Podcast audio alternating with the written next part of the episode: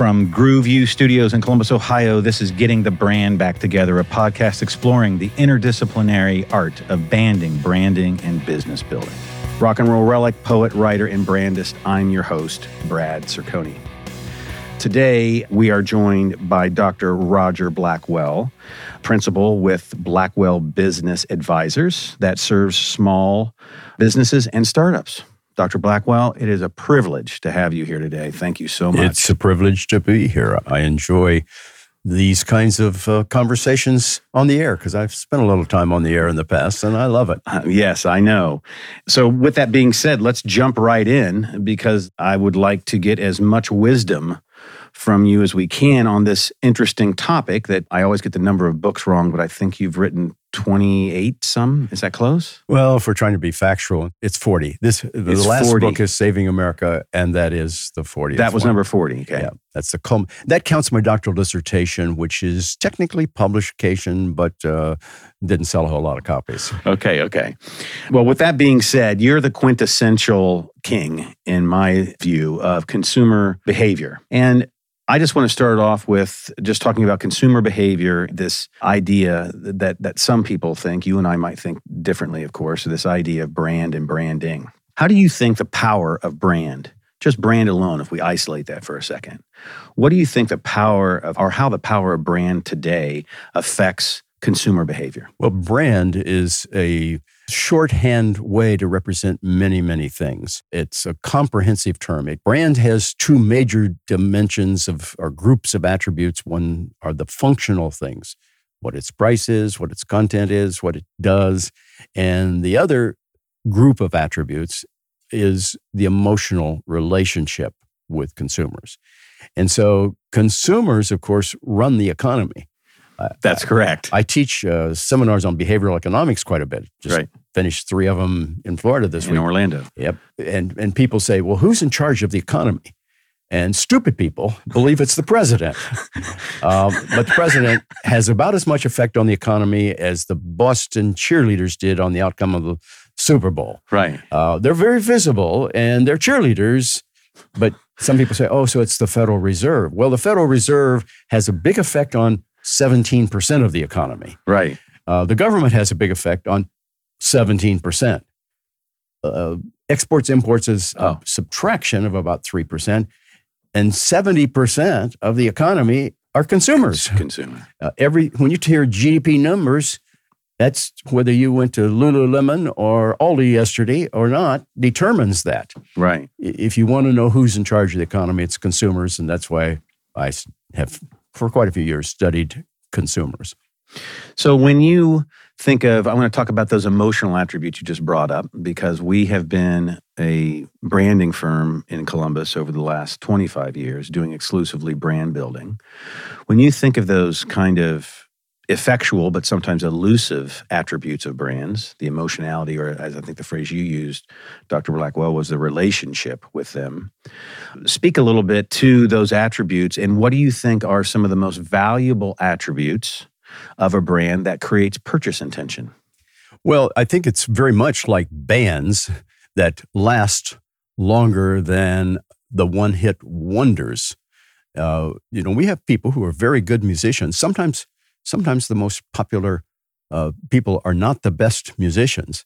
They're ones that create a relationship with the audience. And it's the difference between, and, and actually, the Rock and Roll Hall of Fame uses their criteria. You've got to last for 25 years. Right. right. And some people sell a lot of records for a year or Two. two, and you never hear them again. Um, and their names escape me because you never hear of them again. Right, right. But there are plenty of those that come and Right. go, and and and they have technically very good products, perhaps. And we have that same thing with all kinds of products that consumers buy.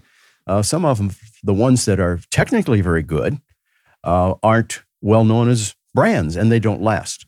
And so, really, it's the way you build that relationship. And in the Brands that Rock book, we make the comparisons between Elton John and uh, Aerosmith Yeah. and Madonna and ones who have lasted many, many years. Elton John probably has the longest longevity of any brand in music you can think of because Uh, you know, 40 years ago, he was popular. He wasn't popular in his early career because he didn't establish relationships with the audience. He was Great technically, point. technically just as good a musician for the first, I don't remember the exact number of years, but I'm going to say five years.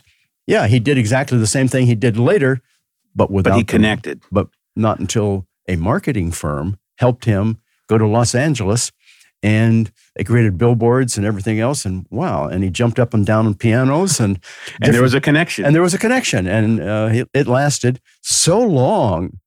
And then the reason I say he's multi generational, he's probably multi a lot of things too, but he's multi generational because with the Lion King, he established a relationship with little kids right. that were the kids or grandkids of his Original, original, fans. fans. Right. And so that's what you want to do with a brand. Those are the brands that last. Right. And uh, and if the technical, a lot of people say, "Oh, it's just all emotion with a good brand." No, the brand's got to be really good brand. I mean, we see these problems with Uber and WeWork and brands like that today, who may have a lot of uh, emotional liking of them. I used Uber this week, and you know it was good. But if I were afraid of my safety when I get them, either the cars or the drivers or whatever, uh, people that brand won't last. Right. And that's why both functional attributes and emotional attributes are part of the brand. Yes. So you just brought up some interesting points. Number one, I want to point out something that you said that is striking to me. There are many musicians. I used to say this when I was developing my band, The Toll, back in the day. Two of us, Ohio State students at the time, we were developing the band and the brand. I would say to them, there's always going to be somebody better as a pure musician than you are. That's not the point. The point is human connection through a vessel called music. And it can be as primitive as you want it to be, or it can be as sophisticated, right? As you want it to be. And one of the things that I would always say to them is, and I would say this proudly and only to the band members, that we're a, probably a better brand than we are a musical band. And that's uh, one of the things you can be sure that Steven Tyler and Elton John and Madonna have done a lot of meet and greets. Right. Well, as famous as they are, why would they need to do meet and greets to sell records anymore? Because they want a brand that lasts. Right, right. Well said. Now, when you talk about these emotional attributes, let's go to businesses for a second and their use of brands. And then I do want you to go back to your book, Brands That Rock, and share with us a little bit about uh, Aerosmith, because I'm fascinated on that topic that we talked about prior to the podcast. So, what is it that you think sometimes CEOs or business leaders, in your expertise and wisdom of studying consumer behaviorism, why is it that in a rock and roll sense, in an art sense, that some organizations, such as a band, uh, seem to innately, organically, Dr. Blackwell, understand branding. And I've worked with and met plenty of CEOs. The company is successful, but there's no brand. What's the disconnect? Well, I think the disconnect is the unwillingness to really concentrate on the relationship with the customer. That's the big difference. Yes, the product may be physically just fine Or even superior? or even superior, yes. And if they don't do the other things to create the relationship, I mean, one of the best books on customer service came out just this year by Cameron Mitchell called Yes is the Answer. Hope all of your listeners have read that book. When I was giving a speech yesterday in Orlando, they knew that Cameron Mitchell has an Ocean Prime in Orlando, in Miami. He has them everywhere from Los Arizona, Angeles to Manhattan. right. And uh, he used to work for Max and Irma's right here. As I was going to say, I think there's a connection. there is a connection there. and uh, his whole thing is you've got to have something more than just good food. His food is excellent. Right, I And- agree. And, and he might not like it if I said other people have food just as good, but uh, the refectory does. Correct. But he's inculcated himself into all the personnel who work there Right, and the ambiance and everything else to create a culture right. that takes care of the customer. And that has created basically a restaurant empire for him. And Mhm. if you haven't read the book, uh, Yes is the Answer, I, I really recommend it to a lot of my clients when I'm doing seminars on customer service. Right. And I had a friend who I was talking to recently, and he said, "Oh yeah," uh, he said, "I like his restaurants." And they went to uh, I don't know which one it was now, Hudson Right. Twenty Nine or Right. one, of- one of them in Arlington there. with his 11 year old for lunch. Right. And they looked at the menu, and the 11 year old didn't see anything he wanted. 11 year olds can be very picky about exactly. Exactly. And he said, Well, what do you want? He said, Yogurt. And he said, Well, I, I don't see that on the menu. Uh, the wait came around and said, what, do you, what would you like? And the kid said, I want yogurt. Do you have that? And her answer was, Yes. yes. She went across the street And got bought it. some yogurt and brought to it. You see, that's difference between the physical product of two different restaurants. People say might be great, but what the culture that affects everything, not only in the kitchen but in the front and everywhere else. Back of house, front of house, every touch. And uh, uh, restaurant chains that I have worked with over the years once said that the most valuable asset that we have on our balance sheet is an asset that is not on our balance sheet. It's our training manuals. Right. And when you go to an Aerosmith concert, they were kind of one of the first ones to pioneer the B stage and uh, go out into the audience hmm hmm and uh, not just meet and greets and stuff with key influencers, but and uh, Twenty One Pilots does that. Right. Right. I, I think there was a reason there were three venues, different ones, some of them double nights that they sold out. right. 21 Pilots are very, very good also at creating the relationship with their audience. And those kind of deeper, unique engagements, Yes. right, that are memorable, and and that they went and got that yogurt, turned a transactional afternoon into a loyal customer for life and a love affair. Yes, that's right. And and and that's one of the differences uh, in our Brands That Rock book. We distinguish between customers and fans. And you know, fans comes from the word fanatics. That's right. And uh, a fan of either a brand or a band not only goes to your concert, but they bring their friends with it. Right. They become not just customers, but they become evangelists for that company. And and those brands that do it. And, and this is nothing new. I mean, Johnny Cash was. Uh, I, I, The best. I, I hesitate to say a great singer. No, he wasn't. no, We- can say that. I mean Bob Dylan and Johnny Cash didn't get there because of the quality of their voice. no, they, it's not.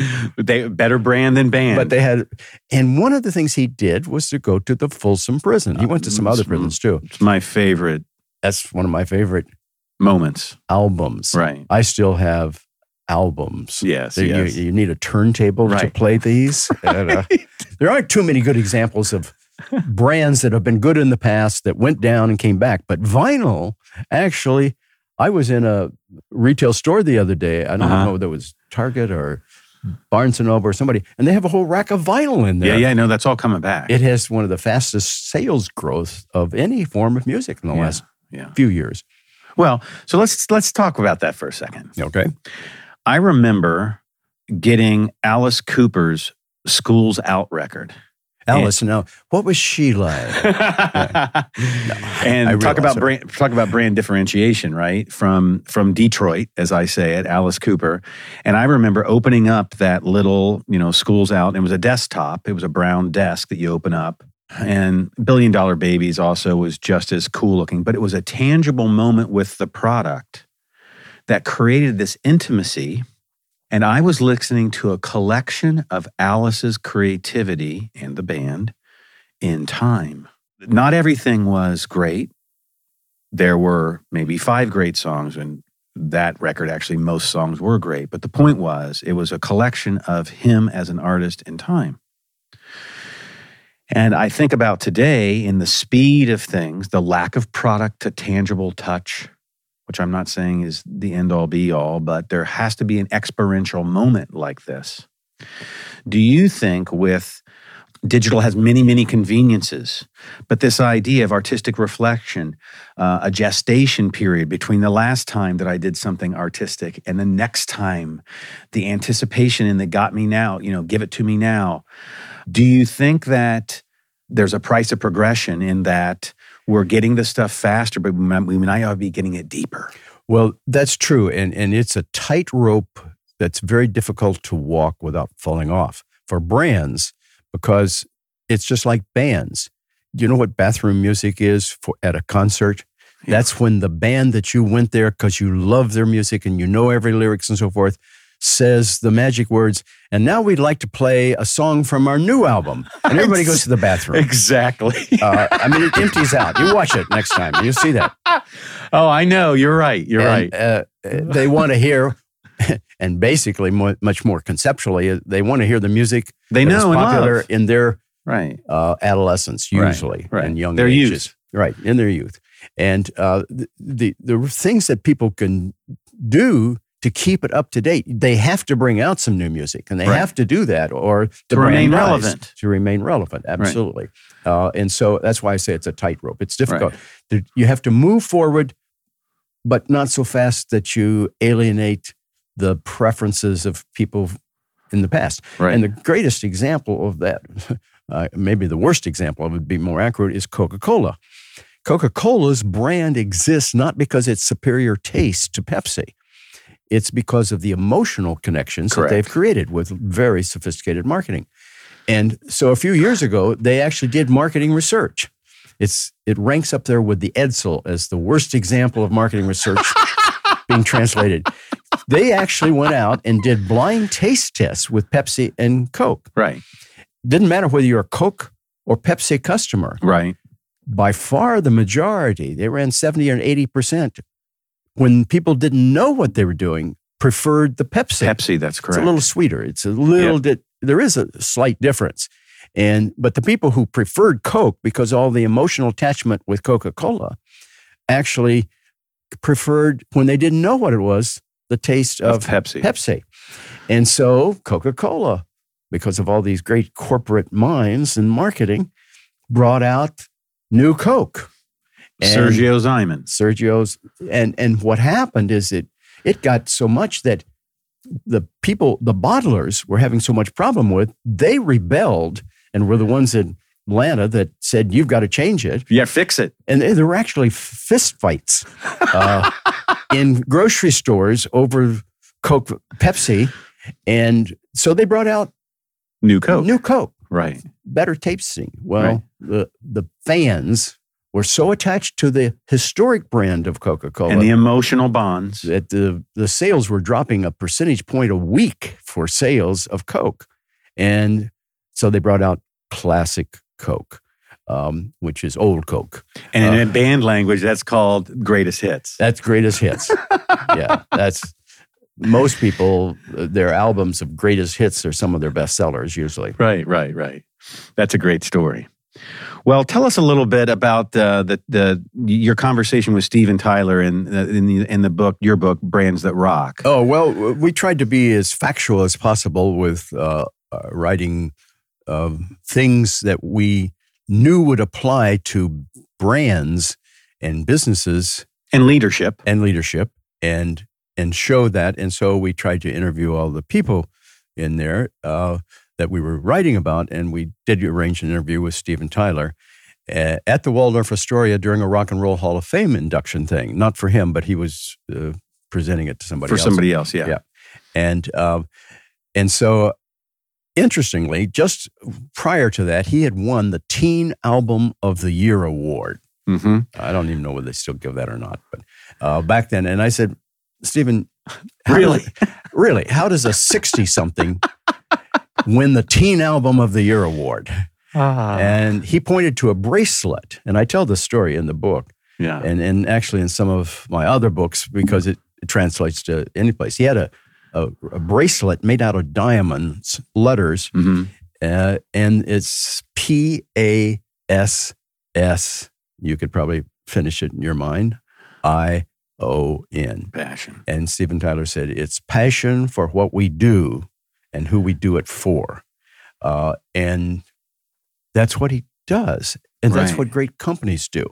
I know companies that if something goes wrong with their product, just like I was talking about with Cameron Mitchell's restaurant things, their passion is to get it right for Right. the customer Right. not because they'll lose their job or lose the customer. That's you know that's a effect that you don't want it to happen. But the real they just have a passion for their customers. Right. And protecting and connecting to that relationship and con- protecting that relationship at all costs. That's that's true, and it doesn't matter whether you mean uh, a physical product or a service like a physician, uh, healthcare, Right. uh, and there's all kinds of diets and so forth. And if you look at the ones that are most successful, it's people with a brand rather than just the Science. The science. Right, right. Well said. I was thinking about in in um, we did some research for some a couple uh, theatrical businesses in town, and one of the things that we did was study some key uh, musicians and artists, and, and one of those that we studied was Pete Townshend. And what I found fascinating, because Roger, what we're doing obviously as a branding firm is we're looking for those points of difference at every and we we build a platform of differentiation around that and hand it back to the country, company and hopefully they can activate those differences. But when i was thinking about pete townshend's career you know um, and we did some research on this and i'd like to he- hear your thoughts about this. He's one of the only artists that single-handedly the who invented three rock genres he invented with kids are all right he invented the term power pop. It wasn't even a term when they were doing the mod stuff. He then invented the first rock opera right with tommy. And then he is known as the godfather of the clash and the sex pistols calling him the godfather of punk. Because Oh. at woodstock he said get the f off my stage. He smashed guitars. And of course uh, keith moon on the kit was doing the same thing so here is a musical act. When we talk about that fan base and greatest hits, here's a musical act that is that is really pushing the brand guidelines Right. far and deep. And yet, people feel so connected with Pete's writing ability, his intimacy. I mean, behind blue eyes, some of his songs are they're intimate. How do you think that someone like that is able to invent and sustain three categories of differentiation as a cohesive brand and they're still touring today? Can a business do that? And I wish I could explain it as well as just superior intelligence or um, he has an MBA. Gifted. He has an MBA or something like that. But uh, I I don't know and uh, uh, how he's done that. But I agree with you. That's what he has done. He's been iconoclastic That's the word. over what five decades? Five decades. Yeah, and Uh, and and and people do that. The more successful a firm is, Mhm. the more likely it is to fail in the future. And the reason is because great success reinforces us to keep doing what we've been doing. Sure. And so to break the mold and do Three something times. different, right? That is that's very unusual. And uh, the only consulting job I've ever been fired from. um, uh, this is admitting something. Okay. Uh, it was a big consulting co- contract okay. uh, for a major firm, one of the best brands in the world, one All of the best distribution systems in the world. Okay. And I wasn't being hired to do marketing research. I was doing a train the trainer session. Yep. I was going to train their employees, key employees, how to do marketing research. Okay. And then after we did one for them here in the US, they were going to we are going to do a second session where we brought people from all over the world because they were world basis uh, company and uh, global brand and then do the second. Well, we did the first one and to do that, I actually had them write the questionnaire for the company, Okay. go to shopping centers and actually do the research and come back the next morning and report it. Okay. And it was kind of pretty amazing what was going on because they were they found some facts that none of them had been thinking about. A few days later, the people who hired me called me in and said, "We don't want you for the second session." Basically, they said you're fired. Yes. I said, "Why?" Uh, and and I said, "I thought our people really liked this session." right. And they said, "Yeah, but you created so much consternation in our firm that there's something our firm may not be here in the future." Wow. And From those insights. from those insights that they got in what might be called a pilot study. sure. It wasn't good, solid research. It was just a, a fairly small sample. Right. Well, can you guess what that company was? And what the results of our little pilot study was? The company was Kodak. Wow. And they did fire me. And they said, they, it, well, they said, we'll pay you the balance of the contract, but we don't want you Right. talk, Get the hell away. corrupting our employees anymore. And of course, if Kodak had understood the benefit that they were delivering rather than the technical product by which they were delivering it, because they made their money on film. Right. And when film went away with digital, That was it. Kodak went bankrupt, of course. And uh, to your point, they didn't own that customer relationship. That's right. And and and they would have had to adapt. And actually, I told them that, and they said, "Roger, we've got this covered. We've put 55 minute processing things in the Walgreens and the shopping centers. We'll- Graceland Shopping there. We'll take care of it. We'll take care of it. We've, we understand that. We've already done it. We've spent millions of dollars of capital investment on these 55 minute processing. I said, yeah, but the customer's still got to bring it in and come back later. Even if it's 55 minutes later, they got to come back. right. They don't want to do that. They don't want that when they can do it with digital. right. If they had have done that, they would have probably developed because uh, other people had the technology. Sure. But uh, Steve Jobs says, "Hmm, maybe we could just add that to a phone," you know, and uh, and he had the relationship with customers, Sure, of course, too, that sure, Apple has done over the years. Sure. Through music, he Yeah. built. Well, he's done it through the personal computer, obviously. But when that first iPod came out, and they made that decision to own music in the hearts and minds of Americans, how big of a branding move was that? I was at a Rock and Roll Hall of Fame event the night a few of the avant-garde musicians had an iPod.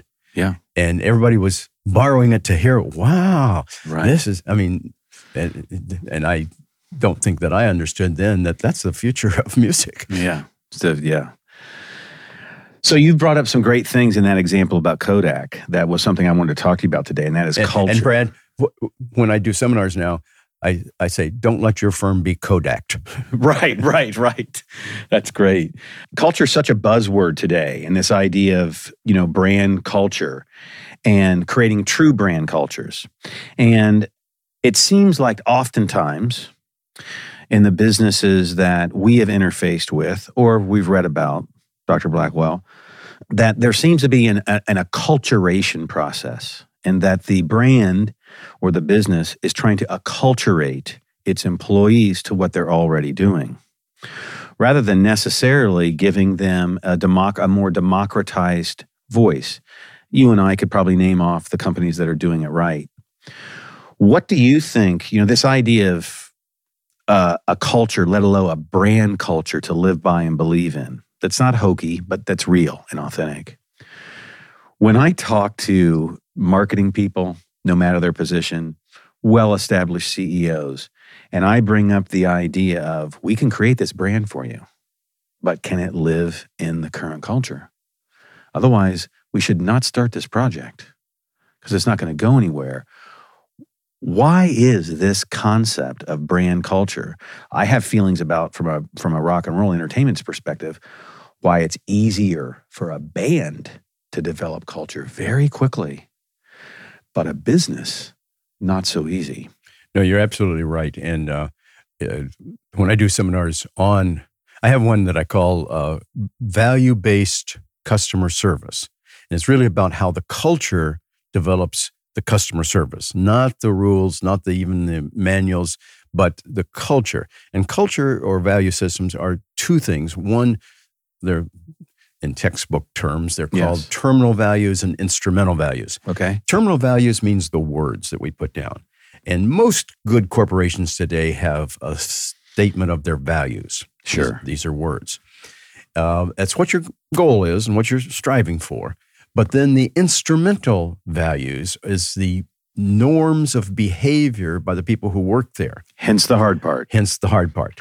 And uh, some companies will have two weeks of for new onboarding of employees, just teaching the culture.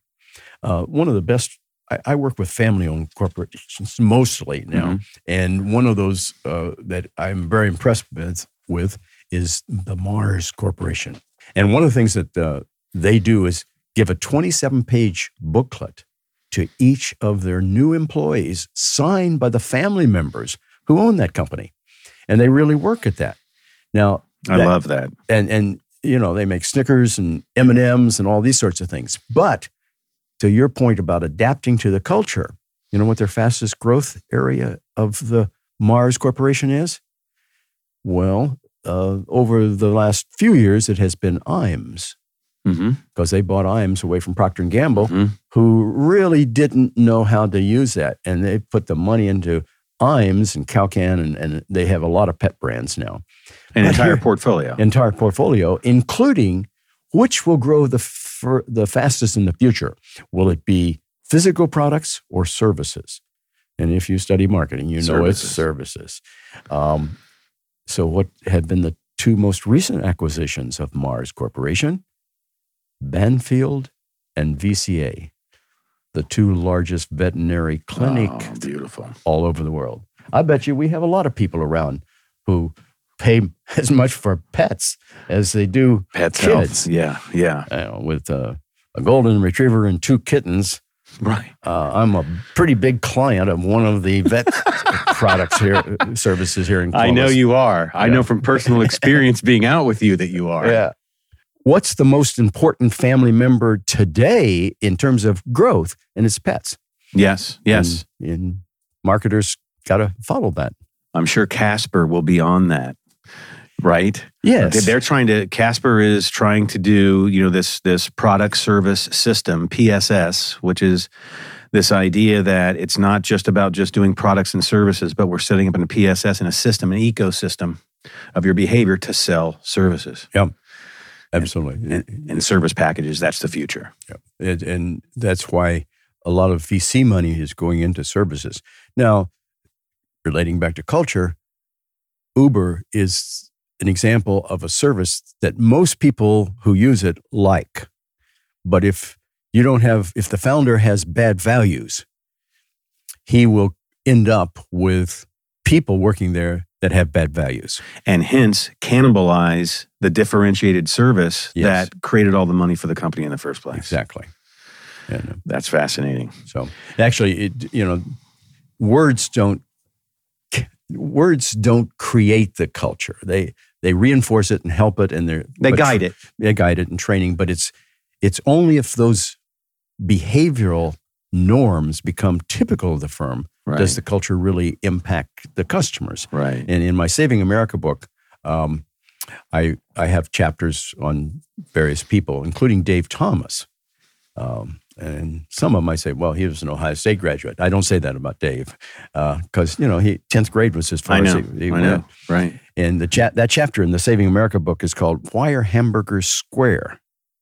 I wonder if most of your listeners know why hamburgers are square. Well, I, um, I can read that book and find out, exactly. or should we tell them? I think okay, we should. Okay, But that's a good tease. Spoiler alert if you read the book. The reason is because he says when it comes to taking care of customers and actually everything in life, don't cut corners. And that's why they're square.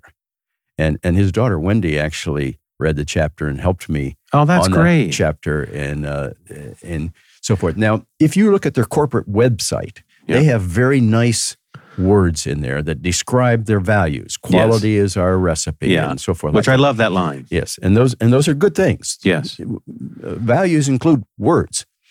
However, and I've heard Dave because I worked for him quite a bit actually, and one of the things he boiled all these nice big words down to just be nice. exactly. well, that's the simple thing, and if you can get that culture ac- across, and uh, right. you know, he he started with from a little uh, garage, literally from Lynn Emke gr- garage part of that. Was it really yes, part of Liminky? Yes, and uh, uh, Wow. and went on to develop uh, Right. the number two chain, um, even though McDonald's was much bigger when he started, and it was because of his values. Yes. That's great. It's also because of his chili too, which one of his values is frugality. You know, why do they have chili at uh, Wendy's? Because they serve fresh beef, frozen, never. Fresh, cooked to order exactly the way you want it. Well, if you keep, how can they do that and have quick service? The answer is they have to put things on their grill that are cooking all the time. Then you tell them whether you want pickles or Right. What you want with it. What Your customization. but but you have hamburgers that have been cooked that are left over sometimes. So we make a new product. so you make chili, right. Exactly. and you use that, which really saves money. And it, and it, other competitors, they just have to throw them away, Right. Right. waste Right. when they cook them up ahead of time, so that you can grab them. Which everybody's read the probably seen the McDonald's movie, which described that. Right. And um, the the people who figure out how to keep the words being the way behave are the ones who have brands that last. Yeah, well said. So, from live performing artists, of all your years in the arts, what's your favorite live artist that you've seen that you've sat and watched that that moved you? Well, sometimes people ask me my favorite singer, and it's always a Mahalia Jackson and Diana Ross would be my tops, but Diana Ross would be my favorite because uh, I was uh, giving a speech for a client in um, the Dairy Association with a lot of people in the audience at Caesar's Palace. Right. And rehearsing for my presentation in the morning, a business seminar, uh, the stage manager said, What are you going to do tonight? And I said, Well, I'm, I'd go to hear Diana Ross tonight if I could get a ticket. And he said, Let me work on that. And he got me a ticket right next to the stage. There was a runway stage because she goes out in the audience, and people have saw her live Right. uh, know that she'll sometimes put the microphone and down and ask them who they are or what. And she put the microphone down, and I said, "Reach out and touch." And she went off mic, and she said, "Are you a professional singer?" I said, "No." And she said, "Come on up here." And so I got up on the stage in Caesar's Palace That's unbelievable. and sang a duet with uh, Diana Ross. So, so she's my favorite singer. That's unbelievable. That's a great story. Why do you think it's important for bands, brands, and businesses to remain disruptive? Well, that's a good question. Uh, and unlike some of your guests, maybe, and, and speakers, uh, if I don't know the answer, I'll say, I don't know. uh, I don't know. I haven't really ever thought about that. Uh, I, I suppose that really the actual answer would be because the world changes Yeah. and the technology changes. Uh, I just heard somebody on the morning TV show this morning talking about uh, AI and robots was going to replace all jobs. Well, it's that's people were saying that in the 1800s. They're called Luddites, and they actually went out and to these steam engines Uh-huh. and broke up the, the the engines that ran the factory machines okay. because they said it's going to do away with all factory workers. Well, we know. Actually, the interesting thing is um, we have replaced factory workers with automation more than sending things to other countries. A lot of people think, uh, oh, we sent a whole lot of uh, our factories to other countries. No, we didn't. 13% is all that the other 85% or more was to automation. Right. And that will continue to happen. We will need as many people in factories in just a few years as we do on farms.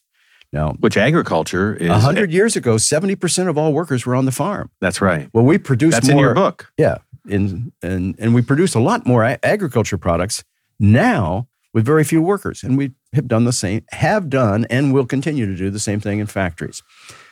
But here, I just read the other day that now the most uh, the new employees of factories typically have college degrees now, and because Because they're running the bots. I was in a factory here in Ohio just recently. It's the largest factory of its type in the world. Okay. And these are a lot of factory workers. They look like factory workers, Mhm. but they're sitting in a big control room Right. with computers everywhere. Because if you can't program the computers to do the cobots work, Right. uh, maybe robots too, then you can't be a factory worker. And that's not what the government is going to do. The government can't say, okay, you got to learn programming. People have to do that on their own. And in fact, there's a new book by Clayton Christensen called The Prosperity Paradox. I find more favorable reaction to that than any book I talk about uh, in seminars. And it points out if you don't have the opportunity for upward mobility, you won't bring innovation like that Right. into the factories or the fields or any kind of service. Right. Right. And the person sitting over there that says, Hey, Brad, I'm going to have your job in 10, 20 years and does what's necessary to do that, Right. We'll have that job. Right. Nobody's going to give it to you. No. Right. You got to go out and get it. Yep. And find that opportunity. Yeah. And that's, I think, a misunderstanding about the economy that a lot of people have. You cannot make you know, cannot make poor people prosperous by making prosperous people poor. Right. Well said. Econ- economics is not a zero sum game. Right, right, right. Exactly. What do you think of um, now that we're talking about uh, cobots and robots and automation? And I want to go back to the original thing that we were talking about about con, you know consumer behavior. What do you think? Um, what's your give and take of the efficiencies and the speed that we talked about that automation technology does for the digital typography and what it's done for getting products to us at our fingertips and the control we have? That's all wonderful. What do you think it's done though on that relationship building for consumers? Quick story comes to mind. I I find Amazon to be amazing. I find what Prime does to be amazing. And that they say, here are my orders, here's some things that I like, right? So they are actually looking at my personal shopping anthropology, if you will. Mm-hmm. And they are giving me a connection in a way. Uh, it's a virtual one. It's not the same as your yogurt, yogurt example at Cameron's. What do you think we lose and gain when it comes to the consumer and that relationship between the brand in this in this digital scape?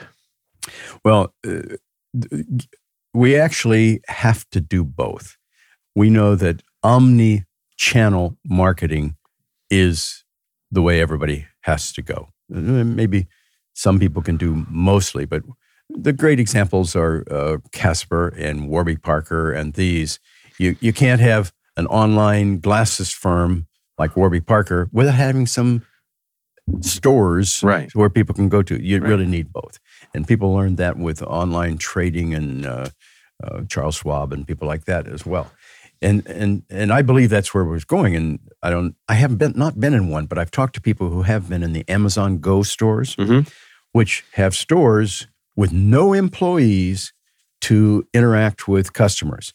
Of course, my response is, "What's new about that?" Sears and Macy's have been doing that for years. Exactly. Uh, exactly. And if you look at the the kinds of things that people can do, they can adapt and change over time, and always it's the relationship rather than the specific method of establishing relationship.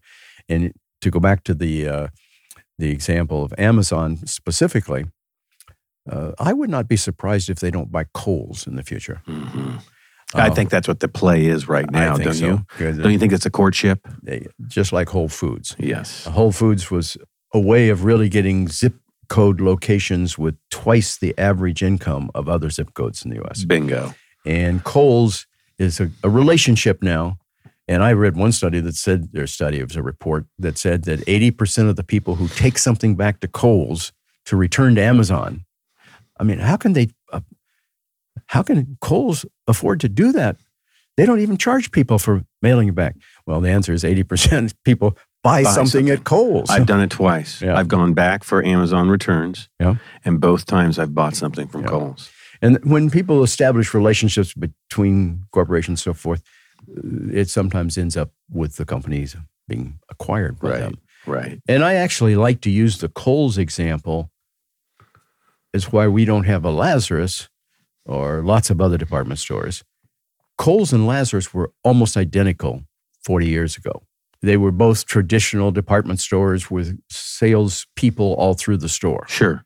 Well, Kohl's figured out that it's a whole lot cheaper to have four or five people taking the money at one place in the store than having 40 or 50 spread out. Spread out. Sure. Whole Operationally, that's a nightmare compared. Yeah. It's it's inefficient. Yeah. And and and but that was customer service. traditional department stores didn't do that because right. they had had been very successful doing what they'd done for a hundred years. Right. And Kohl's said, "Well, we've got to change a little bit," and they did. Uh, sometimes no customer service is the best customer service the world's largest grocery store chain, probably, we don't actually have numbers to prove that, but uh, is Aldi. Right. And German, German based, right? German based, the richest family in Europe. Right. They also own Trader Joe's.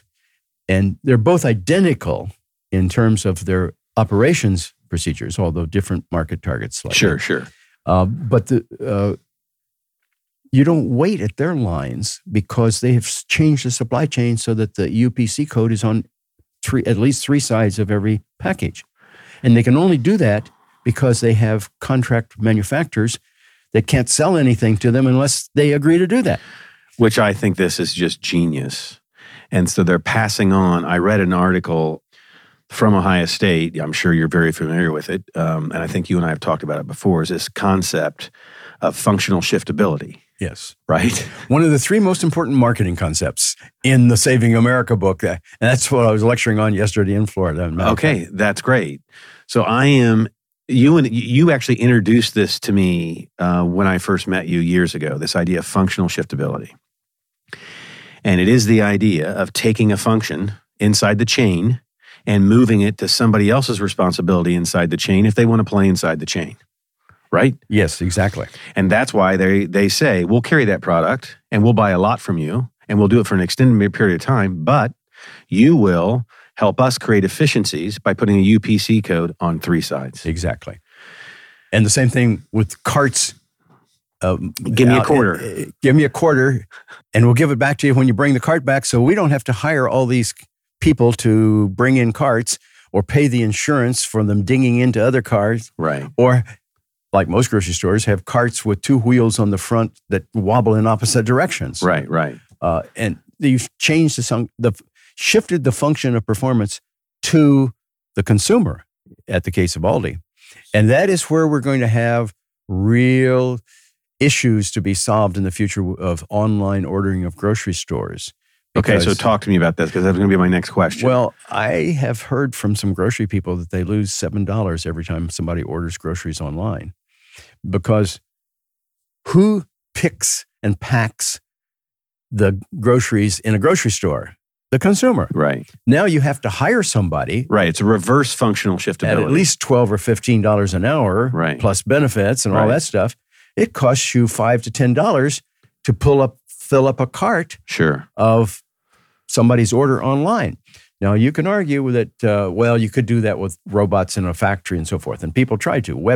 Webvan tried to do that. Right, right. Went broke trying to do right. that. Uh, and so uh, restaurants have the same problem. If they have to pay a pretty substantial percentage to somebody to deliver it for them, most of them don't have that percentage built into their profit margin. Right, right. And so they've got to either charge more to consumers or go out of business.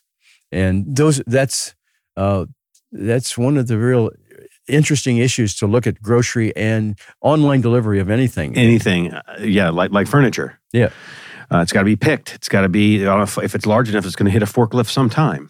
Well, your example of furniture is is really interesting because uh, Casper solved a whole lot of functions. You see, if you're going to sell mattresses, it's genius. They've you've got to you've got to hire somebody to make them in a factory. Hope you have the things that people will buy. Pay somebody to load them on a truck and take them to the store, often with an intermediate distribution point. In between, yes, in you're between, right. And then take them and take them to the store. You've got to pay money for a very expensive retail space to have them displayed there, and then you have to and large space. They're not small. They're not. It takes it's a lot of square footage. Exactly. And you've got to finance that whole thing. That's right. Cost of carrying. Right. Casper comes along and says, "Let's put it in a box. Let's put it in a box and ship it to your home. Eliminate all those expenses. It, that's genius. And we can probably sell you a, a mattress that people may believe, and, and I actually do believe, is just as good as the one done the old conventional way mm-hmm. and is never obsolete because they don't make it until people order it. Right. That was the genius behind Michael Dell. You right. Know, you had to make, you had to decide what computers were going to buy if you were IBM or something about a year, year ahead before the consumers right. bought them. and obsolescence is a big risk there. especially in the technology business. Mm-hmm. Michael Dell said, not only do we not make the computer until you tell us exactly what kind of drives and everything you want, you pay for it now because we don't have to pay for our to our suppliers until about 60 days after right. you pay us. Right, right, right. And he, he could run them the make computers for free and just take the money on it. Right. right now, it's like Ticketmaster and StubHub and people like this do. You you pay the consumer pays now, but they don't pay the person who gets the ticket until the event occurs. Right, right. Just holding the money is worth quite a bit. Bit it is. And so when you bring up these great examples of Casper, which is by the way one of my favorite brands for what they've done with the brand, how simple they've made it operationally, what you're talking about functional shiftability. I have one because I'm so enamored with it. and I respect the hell out of the thought, the strat strategy that they have put into their product. With that being said, if you think about functional shiftability, again, that you turn me on to, that I see all around me now, it's a kind of a scary thing. But you think about things like um, uh, Shazam and Spotify. So there's no record label. There might be music on there that isn't sought after yet, but they might use how a young artist is doing on Spotify. They're not making an investment. Back in my day, Dr. Blackwell, it was uh, oh, we'll give you a development deal. Now, we got very fortunate and got a two album contract with a large upfront commitment from Geffen Records in the day in 88 and 93. That was great. But today, in working with some younger artists, it's one and done. And we'll see how that one does. There's no upfront investment, there's no creative services, there's no, how do I say it, artistic intention creation, right? Help us to be a better artist, unearth what we already know, but we're too young to realize because we were young, right? Right. Now you have these, and a few of them signed away their rights and later oh, wished they didn't. Oh, I was reading an article the other day in preparing for this that CBS signed bands that I know knew personally back in the day, The Clash and the Psychedelic Furs. The Psychedelic Furs helped us get a record deal because I met him in New York City, the, the bass player of the Psychedelic Furs. They were on CBS, and uh, the Psych Furs deals was seven albums and out. They owned nothing, had to pay for everything. And The Clash was 10 albums and out and they used those as the perfect wrong ways to do record deals for for artists. Yeah. But my point is, nowadays we've got we've got Spotify, we've got these labs where the functional shiftability, the record company, whether they chose it or not, it is passed along to these application platforms, these wonderful music platforms that are vetting trend-setting, emerging, non-signed artists so that they can be cherry-picked by a label, and the label saves functional shiftability, all that development time, resources, talent, creative services to throw something up against the wall and get it recorded. They can cherry pick it from consumers that are saying we like this in this area. Uh, absolutely, and that's that's one of the valuable things about online is that you have instantaneous feedback of and data how this idea is working. Right, right, and yeah. data. And Brad, one of the things that when you mentioned uh, uh, Casper, and it relates to keeping up with disruptive technologies by firms that are been around a long time. Do you know who one of the major investors in Casper is? Target. That's why you can Target has distribution of exactly. it. Exactly. Yeah, they started with their pillows, and I was enamored by that. And then they put in small mattress. It's the same thing that you were talking about. Reversely, right. the what was going on with Amazon. Well, you know, one of the times uh, I was a visiting professor at Stanford Graduate School of Business one year, and they brought me in to teach the strategic planning course. Yes. And I had taught marketing more and other courses, consumer behavior and so forth. But I love teaching strategic planning because that's this is the kind of thing that you deal with with strategy. Right, right, right. It's a decisive allocation in a major course of action, and frequently it has to be a different course, a different direction than you're currently you're, heading. Exactly. Right, right, right. Tell us about your pioneering model of, of, consumer decision process and now how you think that model has changed over time. Well, uh, we wrote it, and when I say we, it's Jim Engel and, and Dave Kollat and I. Jim uh, was the professor here that recruited Dave and me to work at Ohio State. I did uh, not know that. That's great. Yeah, and Dave Kollat left Ohio State and eventually became uh, the person in charge of marketing for Victoria's Secret okay. at L Brands until very recently, still on L Brands board. Jim Engel went to Wheaton College using the very same stuff that we talk about. Uh, people sound this strange. What? The same principles that explain Victoria's Secret, or in my case, Max and Erma's Restaurants, or right. others, and evangelism in a Christian college? Yes. How people behave doesn't doesn't change. The, right. The, well, how they behave changes, but the process doesn't. Doesn't. And that's what the EKB model was all about. And we wrote the first textbook on that. And it's in its 10th edition now, used all over the world. In fact, I just got an invitation to speak at the State University of Georgia. Well, I didn't even know where that was. Right. It's 100 miles north of Istanbul. Yeah, I was going to say Um, and the reason is because that Georgia. yeah, they that book is in Russian and they Yeah. teach it in Russian and it's in, in Indonesian. Tenth edition. 10th edition. It's Congratulations. about a dozen languages and so Yeah. forth. That's Anyway, amazing. It kind of pioneered the, for the whole field. There hadn't been any book prior to that uh, as a textbook. There were Right. books on consumer behavior. Right. And the process of going through stages of decision making, we have to become awareness. But the first stage is always we have to be aware of a problem.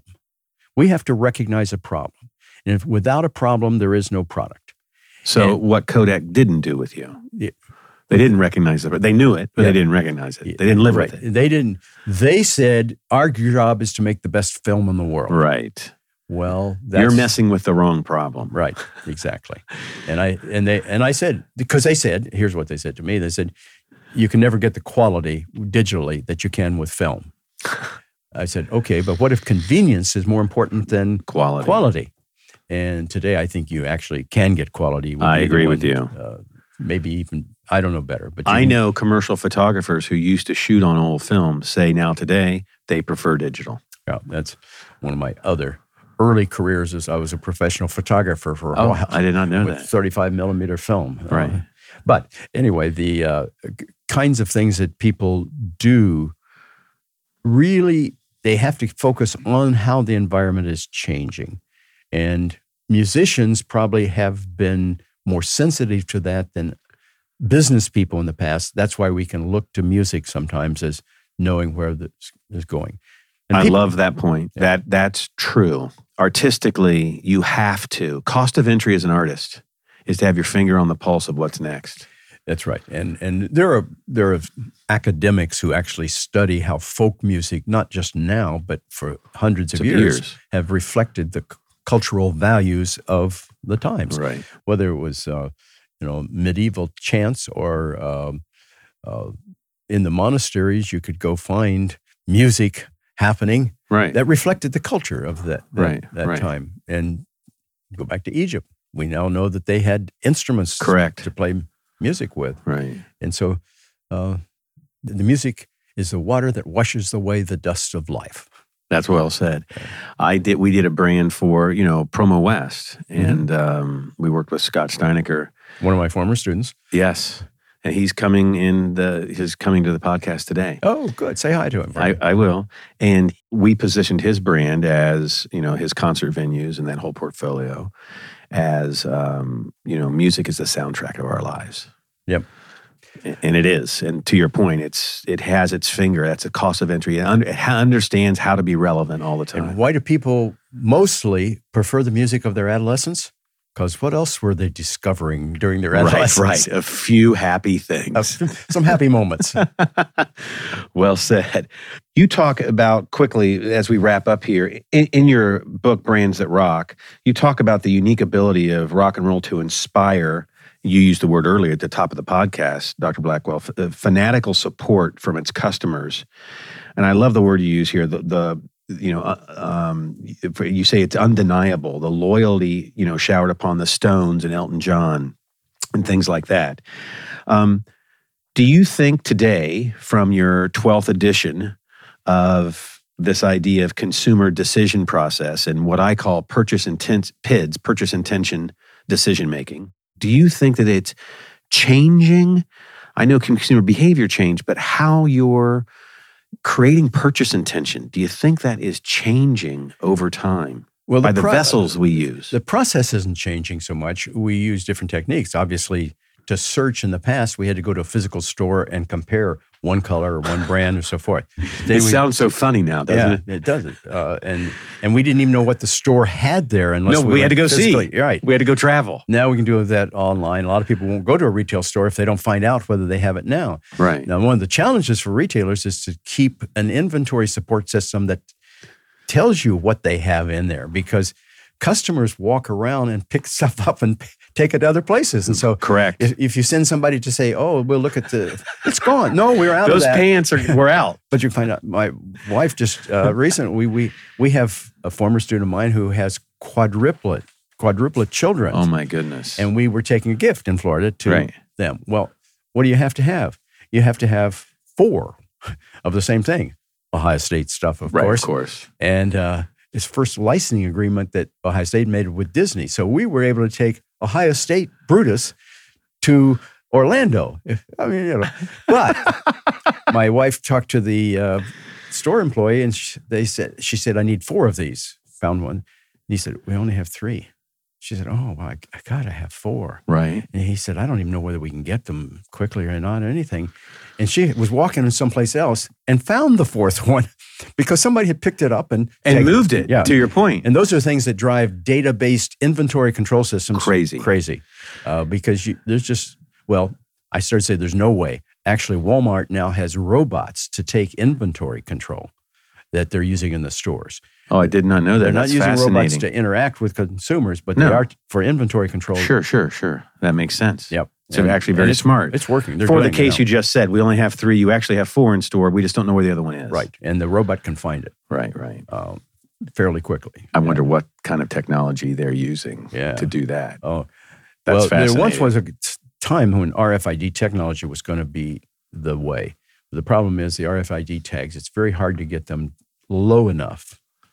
Two or three cents is still fairly high to put on packages. every product, Yeah. every SKU. Yes, every SKU. Yeah. And now for high uh, value items, you know, you know what some of the drugstore people have told me is the most frequently shoplifted product?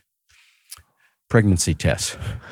Probably for multiple reasons. Yes. A, they're fairly expensive, and, And B, embarrassment. and embarrassing. Right, so right, right. they ha- so they put RFID tags on things like that that are high shoplift stuff. But Right. for most things, it's too expensive. But That's great. That's funny. Last word here in, in wrapping up the podcast. In- In this idea of brands that rock and what you and I have been talking about today, what is the single most, whether it's a band, whether it's a brand or a business, as you and I know, there's many businesses that don't necessarily have brands. They can be very successful businesses.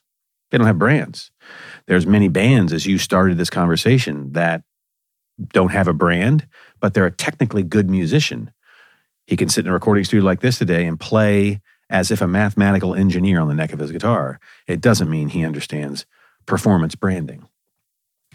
If you were to pick one attribute that's true about banding, you know, bands, brands, and businesses, when it comes to talking or connecting with that consumer, uh, in that whole pathway that, that you've written out about consumer behavior, what do you think the one thing, the most critical thing, attribute, whether it's a band, brand, or business building, uh, regarding consumer behavior? Well, I, I believe the most important thing is to start with the customer and work back. And that takes you through all those. You know, that's what Jeff Bezos did. He started out It to make what- the world's largest uh, bookstore. And then it became, and he did that in about two years. World's largest online, he did that. And then uh, the world's largest retailer, and he did that. They changed their mission. Uh, in As he learned from the consumer. as he learned uh, to to be the world's most customer centric firm. And what does that take you into? Almost Everything. everything. Right. And that you start with the customer and and work back. Um, and those are the kinds of things that you ask how we wrote that consumer behavior book. We looked. I did all the sociological, anthropological, demographic studies from 1900 to 1960, and Jim Engel 60 did, years. Yep. And Jim Engel did with the same thing with psychology, and Dave Okay. Kollat did decision theory, economic stuff. That's how we wrote the first textbook. We took everything we knew that was known, not that we knew, No, that was known. that was known by empirical studies, sure. and then brought that into the decision model. The model hasn't changed, uh, adapted, modified, sure. Sure. but you start with a customer. And, you know, when a customer, the old, old example that Ted Levitt in Marketing Myopia wrote a long time ago, who was a Ohio State PhD. We, Okay. we send some of our PhDs to Harvard to bring them up to our standards. and uh, he, Let him brush up on those East Coast schools. and he gave the example of when people walk into a hardware store and ask, I want a quarter inch drill. That's not what they want. They want a quarter inch hole. And, Right. And how we do that, it could be done with lasers today and Sure. all these kinds of things. So the technology changes. And if you want a job in the future as an individual, don't depend on anybody else except yourself to com- commit that. right. And, and I believe books help you that. On my website, uh, rogerblackwellbusiness.com. Thank you. Some of the books we've talked about here, Good. I give descriptions of. Uh, and I have one section of books that every leader should have read by age 30. So I've already failed. Okay, but if you're over 30, it's still okay. Uh, Okay. All right. You're going to give me they a might- pass. Yeah, they might. People might want to look at that uh, section, All even right. though they're over 30. All right, all right, all right. I'm sure a bunch of our listeners will not be. They are probably very interested in learning your wisdom today. And thank you again for being on. It's a privilege to have you, as I said, Dr. Blackwell. And um, I'm sure that our listeners are going to find some wise tidbits that you've shared with us today. Well, thank you, Brett.